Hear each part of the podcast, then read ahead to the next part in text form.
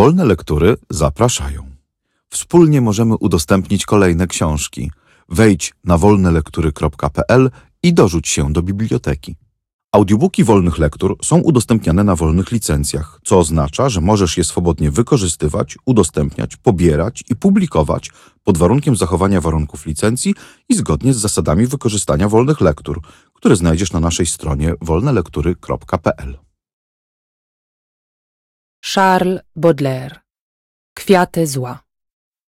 Tłumaczenie Antoni Lange Adam Emski. Czyta Joanna Niemirska. Nagranie Studio Dźwiękowe Art Republika Rafał Poławski. Zapach egzotyczny. Kiedy zamknąwszy oczy w ciepłą noc jesienną Czuję twojego łona gorejące wonie. Jakieś szczęśliwe kraje marzeniami gonie, nad którymi lśni księżyc, kulą swą promienną.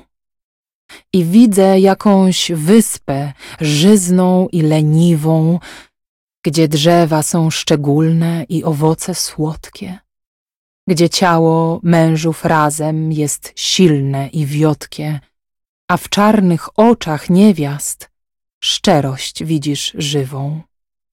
Kierowany twą wonią w te cudne klimaty, widzę przystań, gdzie tłumem stanęły fregaty, jeszcze dotąd strudzone, morskiej fali szmerem.